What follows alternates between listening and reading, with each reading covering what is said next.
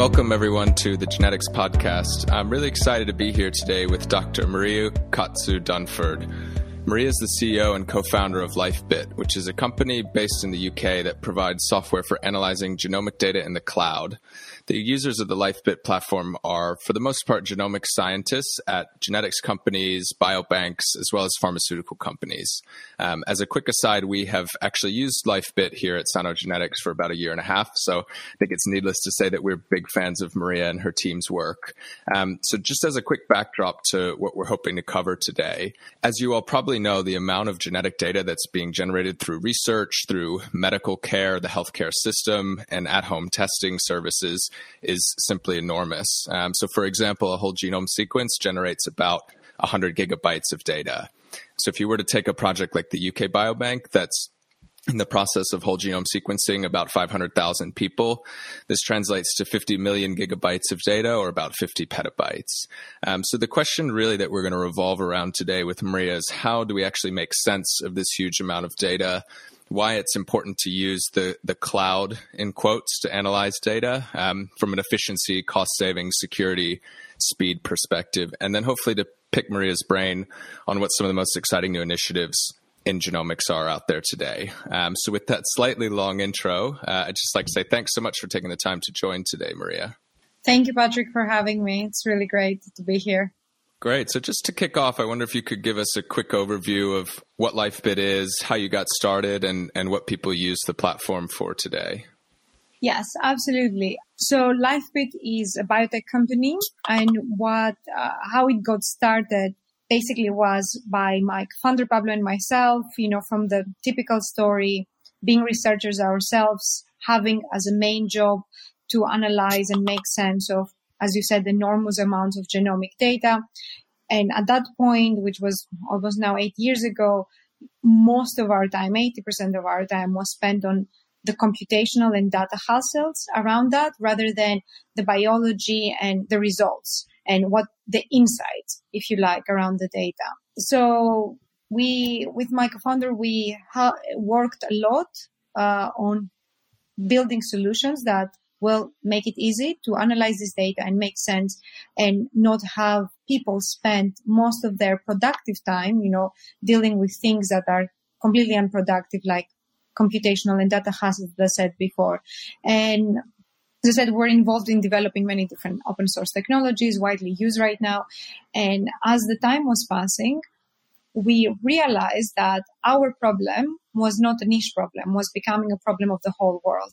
And that was the point where we decided to jump at LifeBit because we realized that all of the work that we were doing from a research perspective and by building all of the open source that we did was just a tiny bit of all of the technology required to actually, you know, like make this problem, um, solve this problem once and for all. So we started LifeBit and uh, the mission of LifeBit was, is, uh, from a solution perspective, a dual mission. One, to free the world from the computational and data hassles of making sense of this data. And two, to actually then build the cognitive technology using AI, machine learning, smart algorithms to be able to reason for this data uh, about this data like humans would, right? So in its final form, our technology uh, will be able, just by being exposed to data, to actually uh, generate uh, actionable insights and and reason about it like humans would, right? We don't know intervention ideally from humans, and that's what we're trying to to do right now.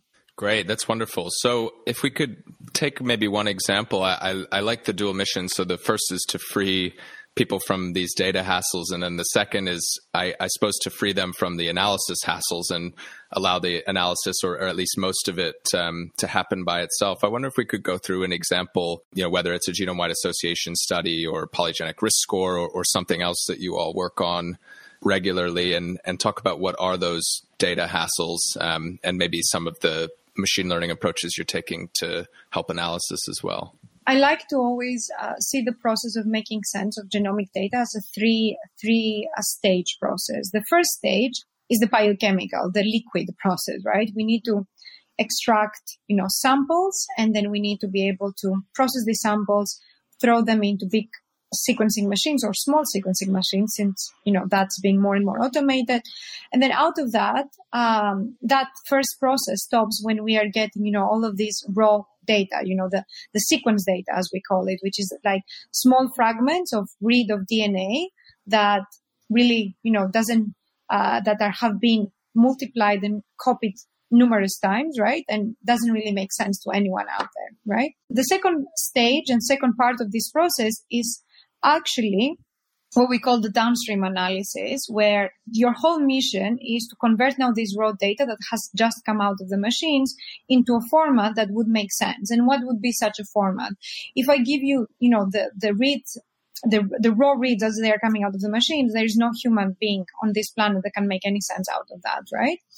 Uh, but if I give you, you know, a list of like mutations that you have on your genome, even my grandmother can understand that. My grandmother most probably cannot do anything with that information because she wouldn't know where to even start, right? But she will, could at least, you know, with minimal explanation, understand that, you know, like what you are showing to here, you know, is you know, some coordinates of genes and mutations. And, you know, in our DNA, we have four letters and so on and so forth, right? And that's readable. That's readable by humans, right? So the downstream analysis, you know, as, as a general process has many different parts and many different types of analysis that we could run. But the, the overall mission is get this raw data to an informative state, right? And as I said, that informative state being a list of mutation, maybe, you know, your, your ancestry or, uh, you know, like annotations around genes or and so on and so forth. So there is a lot of different things that we are doing at that, at that level, right? And of course, you know, if I am to give some examples of what are the more standards when we think in terms of human genetics, of course, the most standards are what we call, you know, variant calling. So understanding, you know, calling the variants because between all humans, you know, like uh, the difference in DNA are in the level of 0.001%, right? So calling that that, you know, small percentage of differences between different individuals and getting this, you know, put it roughly, the list of different mutations or the different variants as we call it. I think that is the most typical analysis that we run uh, in, in that process. Sorry, that's, that's, I was calling downstream, but that's actually the upstream analysis. And then the downstream analysis is when you have that and now information and now you are further analyzing it, right? And in downstream analysis is you have a lot of things happening in the downstream analysis from analysis that try to understand which of these, for example, variants and mutations are linked to cancer, you know, different annotations of genes to see what other, you know, diseases uh, you might be having if we're talking about diseases. If we're talking about biomarker discovery, we're having a lot of different things where we are, you know, trying to understand, you know, like maybe what mutations can be related to, to different drugs. Going beyond that, when downstream analysis starts becoming more useful and more actionable is when you are doing what we call integ- integrated analysis, right?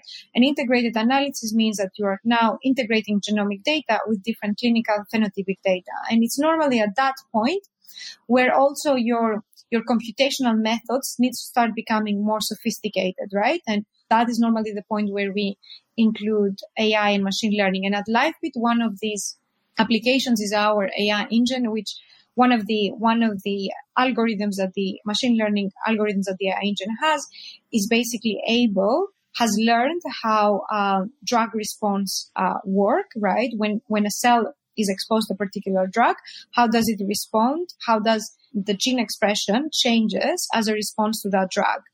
And and it has learned from you know from different data that are coming to describe that response, right?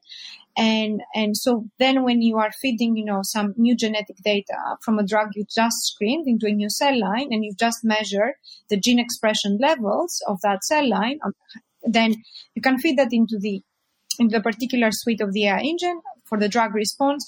And then it will be able to tell you what the drug does right? And what is the mode of action of the drug? What is the disease that it targets, right? Because it has actually, you know, learned from combining all of the gene expression and gene, um, in, in general cell response data with disease data, with mode of actions for drug data, chemical data, and so on and so forth. And those are the analyses that you know are at the very far end of downstream and more sophisticated downstream analysis. If I am to give a prediction about the future here, the future of this whole sector is at that far end.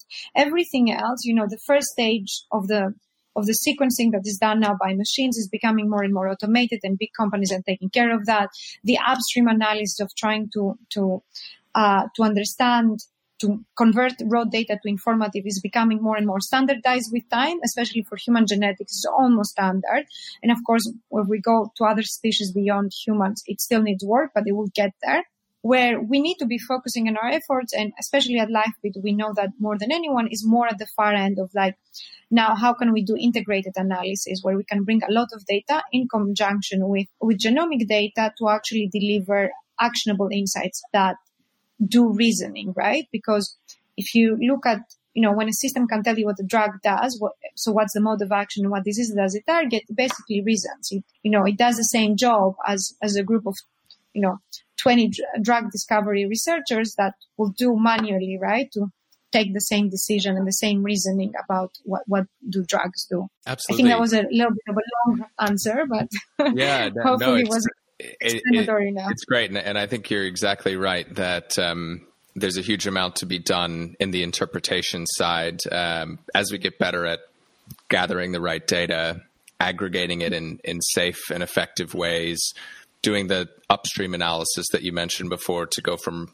raw data to something readable then then the magic really happens right we only we only do all of those things so we can find better treatments for diseases prevent disease before they happen, you know, and and and do something that ultimately impacts people. Kind of to segue there, I know that you all are involved in a uh, in a COVID nineteen related collaboration with Genomics England. I wonder if we could talk about that a little bit because this is one of the the most top of mind applications of genomics and artificial intelligence, trying to understand why some people respond very severely and other people end up with mild or, or asymptomatic cases and whether there's some hint in the data to potential treatments or um, you know, whether it's antivirals or, or vaccines or otherwise is that um, is that something that you all are starting to to launch imminently Yes, absolutely. I mean, we have already been working with Genomics England. The news have just now hit the, the public, but we have already been working very closely for over a month right now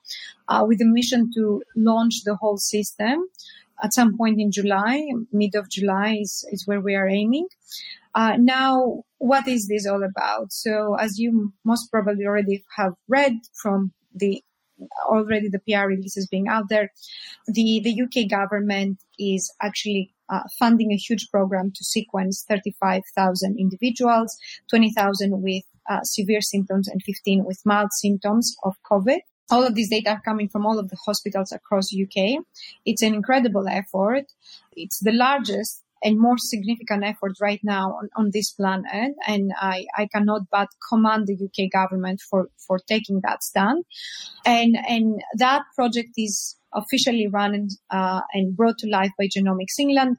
And we started the collaboration with Genomics England because Genomics England was looking for an ideal technology partner and a platform that would be providing access and analysis over this data, right? Now, what are the data that we're talking about? As I said before, 35, 30, 5,000 individuals, but we're not just talking about whole genomes here. We're talking about all of the clinical data as well as potentially different phenotypic data that we're going to be getting from these individuals. Not all of these data are going to be made available at once, but uh, they are going to be coming there. And again, what are the typical analyses that the our our platform as as the new research environment of Genomics England is going to be enabling is exactly analysis around the severity, trying to understand the severity of the disease, uh, especially digging into the genetic factors that can actually uh, that are that can explain the severity and how it impacts different people. Um, also, understanding the differences between women and men. Most probably, you've seen that you know uh, men are more susceptible to this, and we're still uh, to understand why is that. If it is environmental factors or if it is genetic factors, right? Potentially, maybe it's a combination of both, right? But even beyond that, I would say COVID is a good stepping stone for us to understand infectious diseases as a whole and why are some of the differences. It opens up a big chapter, right? That in the, in the past years, and if I am to make a parenthesis here, in the past years, the population, all of the population genomics effort has been focusing mainly around uh, cancer and rare diseases, and that is also what Genomics England 100,000 genome cohort is composed from. And right now, Genomics England and the UK government is opening a new chapter where it's bringing back the focus to infectious diseases uh, and is, is I would say, you know, like it's, it's pioneering once more uh, and it's incredible uh, because Genomics pioneered, you know, the population genomics when it comes to cancer and diseases, and now it's actually pioneered for infectious diseases and bringing back the focus to to population health, which is very, very important. I think population health has been ignored in the past years. COVID is bringing that to the forefront and, and what we are doing there, we are trying to help with all of the different analytics tools and data to, to understand, as I said before, not just the severity of COVID or the differences between men and women, but also how infectious diseases work and how that impacts population health as a whole, right? And and that's what is at stake here. Amazing. So, so if I, I think I understand from the participants' perspective, if they join the Genomics England um, and GenOMICC Research Project, which we we spoke to the CEO of Genomics England and clinical lead uh, Chris Wigley and um, Richard Scott on uh, I think two episodes previous to this one. Uh, from the participants' perspective, when they join, they'll be agreeing to have their data analyzed in a in a secure way by any researchers worldwide that are interested in working on therapies related to COVID, assuming that they they get the permission of the um, of the study team. So will they be able to then access that data through through the LifeBit platform? Is is it in addition to the Genomics England research environment, which already exists, and you'll be providing a, a another way to access that data? And do you also have access to other sources of data? Because the the UK Biobank is doing a very large study, um, and I think it's it, it would be amazing to be able to have from a research perspective, all of this data in one place in a secure way where people can analyze it without um, you know having to go to every single source individually. Exactly, exactly, Patrick. That's exactly what we are enabling for also the first time. So the the LifeBit platform technology is is it's a federated technology as we as it's called, right? So federated technology, um, you know, in short terms, what does it mean uh, for for for our sector and our applications is that data can be processed and analyzed in place, as we call it. So without moving the data, the computation comes to the data. And as such, you can actually combine data from different sources uh, and run joint analysis over these different data without necessarily moving the data. And that is very important for security and also not beyond security. Like moving data, as you said before, is very, very big, right? So you are looking at very big time, uh, transfer times and costs if you are trying to move this data, plus all of the security, regulation, compliance, uh, storage requirement even so, because okay, I'm moving the data, but where I'm exactly, you know, like, you know, hosting 50 petabytes. And that's why also, um, UK Biobank and Genomics England because UK Biobank, in UK Biobank, you can actually download the data, right? As long as you become part, you know, you get accepted to do so um, you can download them, but where do you put 50 petabytes, right? And, you know, how long do you need to wait to get that and how much money you are paying, right? Uh, so it's not just a matter of, of, of security and regulation. It's also a matter of, you know, the technicalities of it. When it comes to Genomics England, of course, that is the, you know, the big change in, uh, that we are introducing. We're going to be having a platform, the new, um, uh, as we are calling the research environment uh, 2.0, uh, or the COVID research environment. Uh, it's going to start with the COVID research environment and then evolve to the research environment 2.0.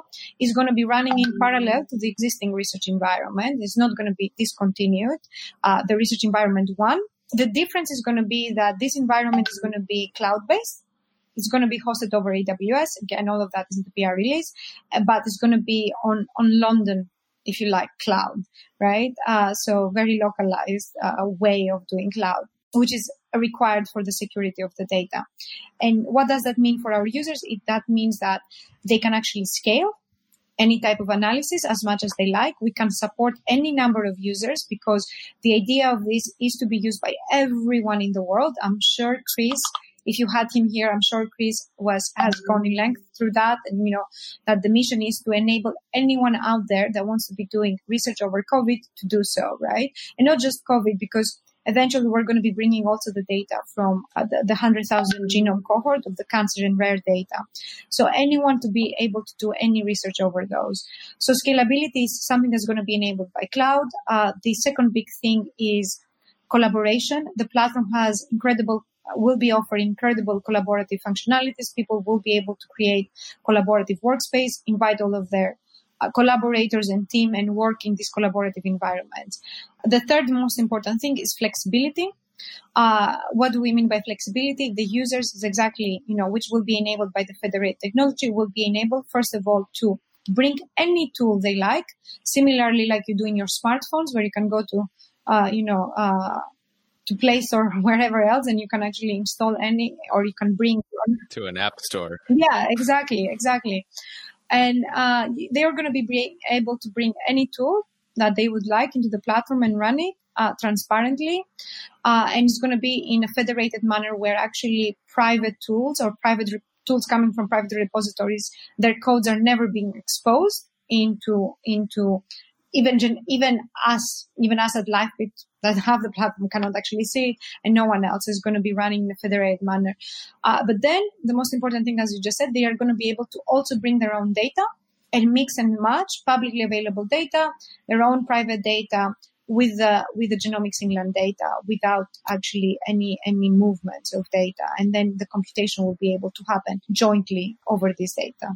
That's fascinating. So, who are the primary users of the platform, would it be a, a, scientist at a pharmaceutical company that's trying to understand if their molecule can help? Is it researchers at, at academics, you know, universities, nonprofits? Is it all the above? What's the, what is the mix of people that you all work with look like? The way I like to think about it, or the way we're thinking about it at LifeBit, is we have three distinct use cases that we are serving right now. And those three uh, distinct use cases correspond obviously to different stakeholders or different users. Uh, the first uh, big use case is drug discovery. The environment is trying to enable drug discovery. The biggest goal hands down from everyone on this planet is to try to find vaccines and treatments as soon as possible. And not just for COVID, as I said before, even beyond COVID, right? For the next, you know, COVID that will happen in this world, to be ready for it, to know how to, how to even like have ready, you know, potential data that could help us on that development, tools, methodologies, platforms, ways of working, right? And that's what we're establishing here.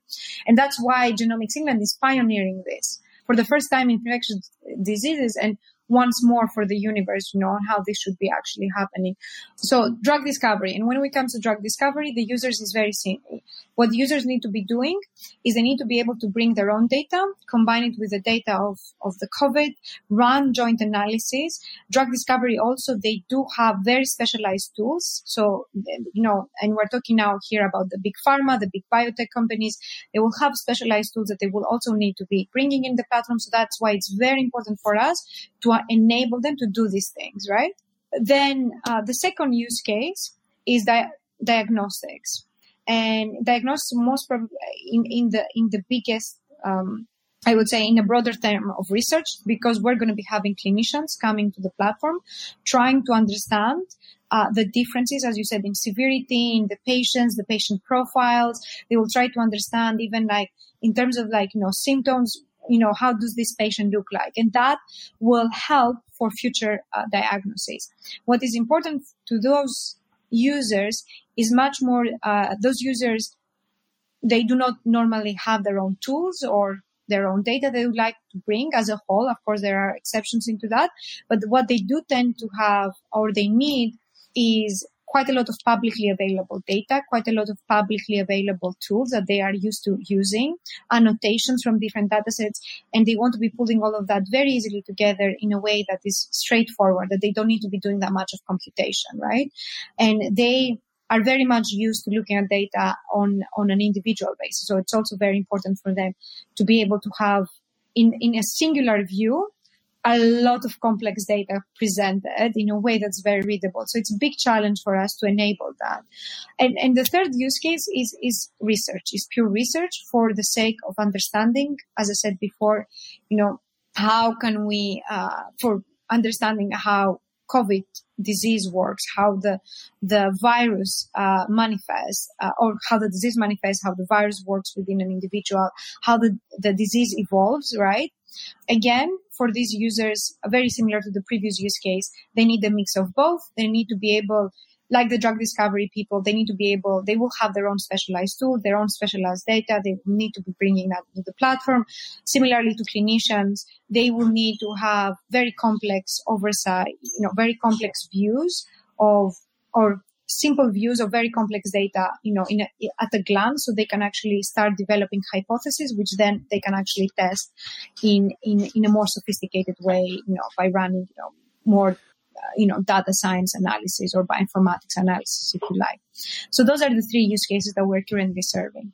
Where in all of this does the the data itself actually sit? Can it be on a personal computer, on an Amazon Web Services cluster, Microsoft, Google, some server, an old company server somewhere? Does does it not matter to you all where the data sits and and you somehow plug into it, or does the data have to be on one of the you know big cloud providers like Amazon or or Google or someone else? That's a great question. So for um, just again, for avoidance of any doubt here, the Genomics England data, uh, they are hosted on London-based servers uh, uh, provided by AWS, but it's a, it's a joint thing with Genomics England. So, and the, these data are, are securely there. They are never going to be leaving that location and they are accessible through the cloud, through the AWS cloud, through the platform, right? You cannot access them barely through the cloud. You need to go through the platform through the AWS to get them. Uh, now, the user data, of course, they can be anywhere. Now, being anywhere doesn't mean that by being anywhere, is it accessible anywhere? Not really, or not at the same level of easy access. Uh, the best way is for the data, obviously, uh, to be on AWS S3 buckets because then can be very easily linked into the platform and imported. They could be on any other cloud as well we are going to be enabling that as well. Now, if they are somewhere on a local computer or a local storage, it's very difficult to access through internet. And as such, they can again be brought into the platform, but in that case, uh, you know, actually uh, transfer of the data has to happen. So physical upload of the data into the platform has to happen, right? Because it's impossible to be accessed in any other way. So um, can the data also be in some public location on the cloud and fetched like that? Not necessarily, uh, not necessarily through cloud. Yes, and that's another thing that we are enabling into the platform very easily to happen. Again, though, if the data is in someone's laptop uh, or in local storage, then they have to either be made available publicly on the internet, for example, in sequencer, publicly available in public available repository like the SRA or um, sequence read archive or in some server that is made publicly available, uh, or they have to be put in the cloud and ideally into an AWS S3 bucket. So the users will need to have an AWS account to, to do that. Otherwise, the other choice is, of course, going with traditional upload. You log in into the platform, you know, you can actually then bring data from your laptop. That makes sense. So, so what's what does the future look like for you all? Do you imagine a world where every individual has access to all of their genomic, medical, other information? Do you think some of it will still live in other parts of the healthcare ecosystem like it does today in the electronic health records and and other places. And and do you imagine that lifebit will kind of connect all wherever they live all these pieces of data together and and then enable you to build a kind of interpretation engine or or brain that can make sense of of all of that data? Or, or do you see it somehow differently? That's exactly the plan. I mean we're working with Genomics England, we're working with other pharmaceutical and research uh, clients, and, and everyone wants this world, right? Like uh, the, the data by itself is, can be very valuable, but all of the data put together can be infinitely valuable, right? So it's it's we better better when shared, right? Yeah, better. It's I mean the value grows exponentially when when data are being combined, uh, and there are even publications showing this on particular. You know, when you run GWAS analysis, you know, on on a hundred times more data or what happens and so on and so forth. Like, so we, we've, we've shown that it's nothing that, you know, we are coming here as life and we're saying, oh, you know, here are some uh, news to everyone, right?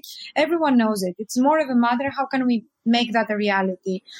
LifeBit is, you know, if not the only company, definitely among uh, the first companies and very few out there making this a reality right now. And, and working with Genomics England is, is, is the biggest testament and, and proof that we can do this. Moving beyond that, of course, I think even Genomics England welcomes a world where we could potentially, for example, even working with UK Biobank, uh, we could actually unify this data. I don't see why, you know, UK Biobank, uh, we cannot work with UK Biobank, put our platform there, and then we're actually creating a tunnel system, right? Where, where it's very easily, you have a federated system right now of platforms on both ends where they can both users on both ends could actually, you know, benefit from the data without the data moving. I think across UK, we, it's an excellent opportunity to do this. We don't need to go to the hospital levels. We can already stay at the biobank level and population genomics. Anyhow, most of the medical records are already there. You know, at Life, we are ingesting and we're making available through the platform through excellent cohort browser and biobank data browser uh, functionalities, all of the, uh, you know, clinical record data coming from, um, coming from both primary and secondary healthcare, right?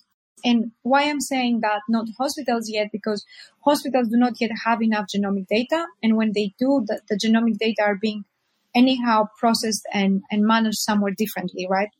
At most probably a biobank level, right? So it's better to start from there, make it happen there, make it work there. And then once that's ready, I think it's very easily replicable to the NHS.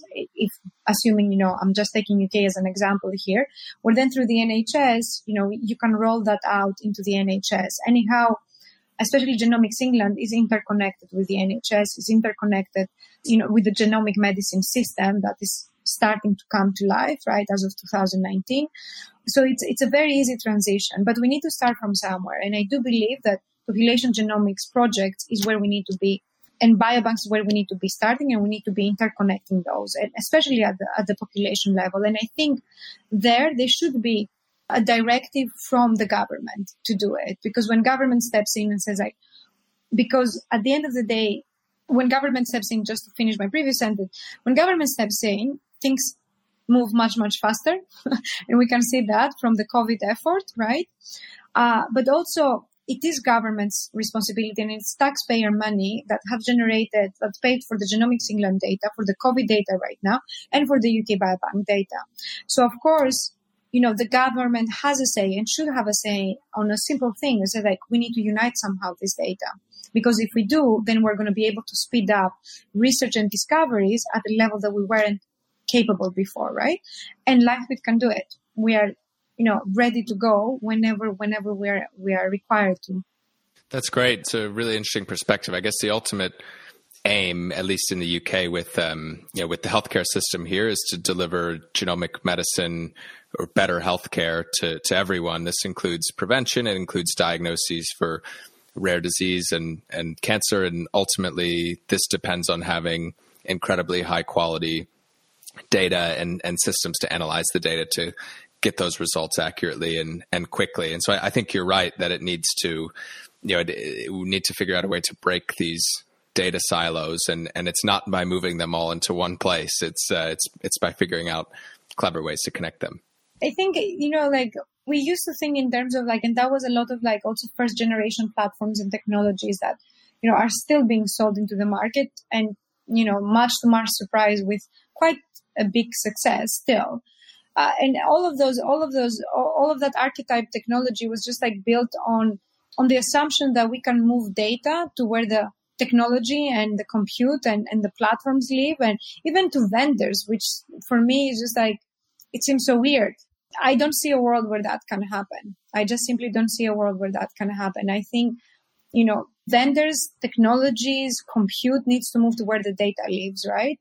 And that's definitely a big challenge. Another big challenge, as you were saying, as we're moving more to the NHS and to the healthcare system. And that's what we are also seeing. And, and we have really good experience in addressing it is how do you actually transform your data, your clinical and uh, your phenotypic data? How do you ingest them into a system where it can be interconnected with genomic data? And now how can you use that clinical and phenotypic information in conjunction with genetic information to do one simple task. Just identify the subset of individuals for which you want to be looking closer, right? And even up until today, we're not very good at doing it. There aren't almost any technologies out there, again, to the best of my knowledge, that can do that, right? And it's a major thing. And even for lack that we do have the technology and we are doing it, is not so straightforward, right? Because the data that we're coming, especially when we're coming from the clinical, uh, clinical data, they normally come in many different formats in you know in um, a lot of these data or there are missing data you know you have or multiple entries for the data multiple descriptions for the data and and similarly when so it's it's almost like the contrary for the genetic data because when the genetic data come to us, they are what we call like very orphan, like very, you know, just like uh, you know, get after obviously having converted them into a you know uh, a readable format, you know, just a list of mutations basically, or the, all of the variants for the individuals, and then that's it. There is no descriptions around it. There is nothing around it, right? Uh, so it's it's really interesting that on the one hand we need to be working with the genetic data to bring annotations, bring descriptions, you know, make them usable, make them even more informative. And on the clinical side, we need to be working with like a tsunami of many different types of data and many different information and just like try to distill that into something, you know, that, you know, it's easily to navigate and understand, right? So the challenge is quite, quite interesting, I would say. Yeah, absolutely. And I think, but it's uh, it it needs to be done right. Otherwise, um, as you say, these legacy solutions where the the data gets moved around, um, it's incredibly costly and, and time consuming, and and it and it just won't work forever, right? It's it's only a temporary solution. Well, listen, thanks, Maria. I think it's uh, we've covered a lot of ground in the conversation. I just thought before we finish up, um, I'd give you a chance to shout out anything that would be helpful for you right now. I know you all are uh, are growing the company and hiring, and probably also looking for other partners who who want to work with you all. Yes, absolutely. So, um, as always, you know, like we are more than happy to uh, to work with people that have some similar problems to Genomics England and, and beyond that, and come in and see how our technology could be of use, obviously, and like LifeBit as a team could add value. Uh, now, beyond that, indeed, we just closed our uh, Series A round, uh, so we have a lot of money in the bank, uh, just sitting, um, and we are hiring. We're expanding the team. We're looking for, you know, as Steve Jobs would say, the crazy ones to come on board. People that have you know, that have pioneered open source technologies, that have worked with complex data, that have innovative ideas, that as I said, you know, the crazy ones, the people that will have a bring a new perspective that will not be afraid to turn the impossible to possible, right? Live in a world where, you know, everything is impossible and then, you know, somehow they are doing it. I think this is the type of people that we're looking and we're obviously hiring across all different positions, bioinformaticians, machine learning engineers, data scientists, uh, full stack engineers, cloud engineers, um, but also on, on also on the client side and the business side, we're looking for incredible people for, you know, client support, um, business development as well. So yeah, Wonderful. So if, if you are a, a self-described crazy one in uh, genomics, bioinformatics, drug discovery, uh, business, then you can get in touch with Maria. I think on Twitter you're at Maria Chatzou, uh, M A R I A C H A T Z O U. I'd just like to say thanks and um, thank you for taking the time, and we'll catch up with you soon. Thank you. Thank you, Patrick.